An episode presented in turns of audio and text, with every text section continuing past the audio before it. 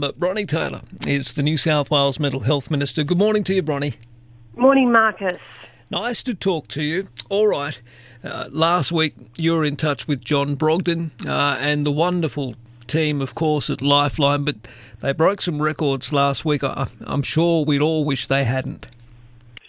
Look, that's right, Marcus. But I think, you know, John says this the best way himself, John Brogden, is that actually it's a good thing that people are reaching out. And I think we have to change our mindset when we, you know, people have worked so long and hard in, you know, throughout internationally to break down the stigma of mental health and to get people to reach out and access help. And yes, we did see record numbers and, you know, those lifeline volunteers, they are just absolute gold. They really are you know, heroes in a headset and we are so grateful to them. But it's actually a good thing that people are reaching out. And we saw last year with the pandemic when we had, you know, rising rates of self-harm in the community, although yeah. we actually had rising um, calls to Lifeline and mm-hmm. we actually managed to get some better outcomes because of that. So I think it's a good thing that people are reaching out. You know, of course, I wish we weren't in the situation that we are with COVID, but this is the reality. And it's really fantastic that people feel that they're able to do that. So I think there's a huge positive to take from this. Well, that's true. Uh, you're right. People are at least understanding, uh, and important. That's so very important. You and I have discussed how important it is to communicate uh, with people, uh, those that are vulnerable, those that perhaps are, are feeling a little isolated from these lockdowns and restrictions. So, even if it is just a phone call, I think it's vitally important that you, or a, you know, maybe a, a FaceTime call, whatever it is. If you've got uh, family who are, uh, for whatever reason, in a lockdown area, either in Sydney or in regional New South Wales, perhaps even in Armidale, for goodness sake, uh, mm. you know, it, you've got to touch base, haven't you?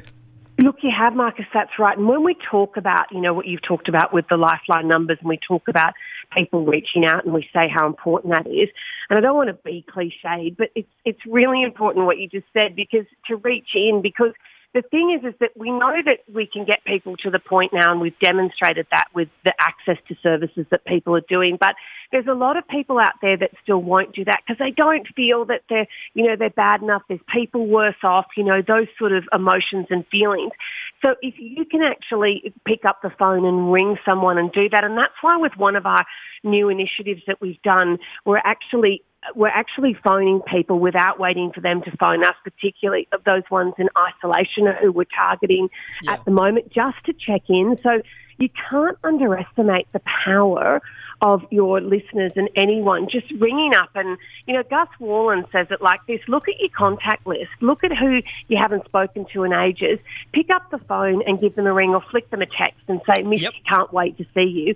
And I know when I get a text like that, Gus from time to time will send me one and the smile on my face, you know, is ear to ear because I just think, oh, gosh, he's lovely, and gosh, that's a great thing to have done. And yeah. those things make a huge difference.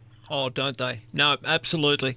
Look, the other thing too, we know it's an incredibly tough time right now for many in healthcare. Um, we, of course, value each and every one, and we are so grateful for everything that they do every day to keep the community safe and well. Uh, you're supporting this safe space for healthcare workers to access free, confidential mental health support as well. Tell me about this. Yeah, that's right. Well, we know that they're under extra pressures, and a lot of them are people that I've known, you know, through my career in health, and you know, it, it's been a really tough time for them because I think too they've also had a lot more insight into the results of what this pandemic could do and where it could go. They've also got health contacts overseas, and we saw that in the last pandemic because they were hearing stories from Italy and stories that were really, really alarming for them.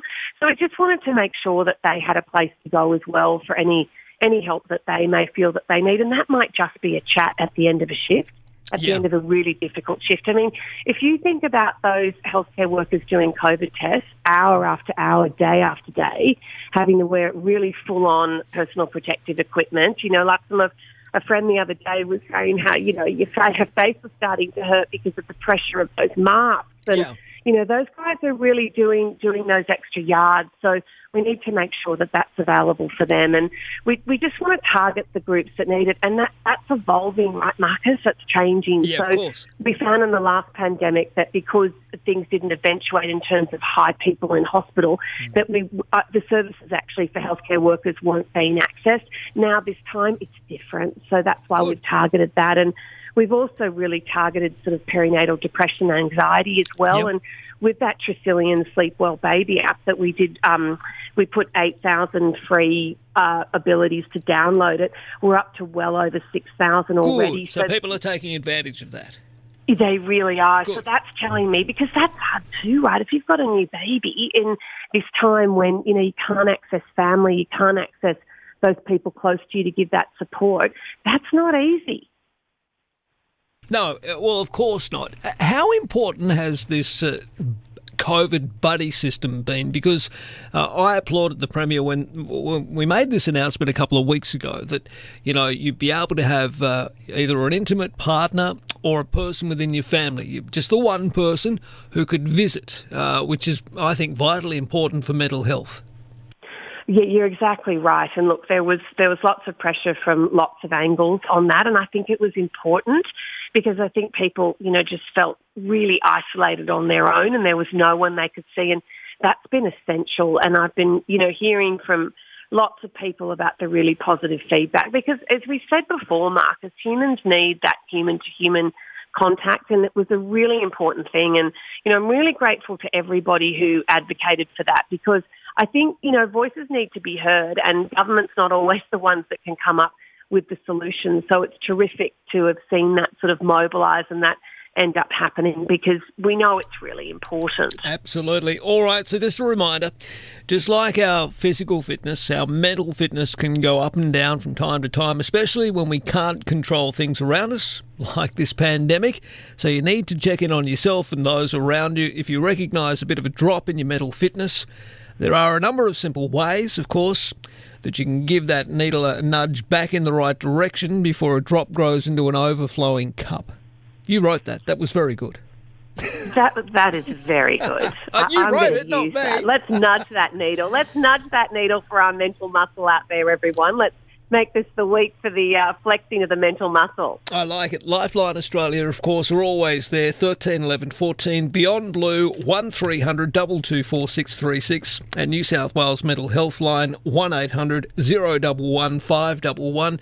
Please, there are plenty of services available, plenty of help. And look, importantly, uh, reach out to your neighbours via phone, of course, or on Facebook and send a note, send a message. Just check in on those who you feel may be most vulnerable. Perhaps they're, they're by themselves or uh, their families interstate and they can't see them, etc. Just reach out. It's so important. So important, and that's the way. That's the way we get through this. We just have to look after each other.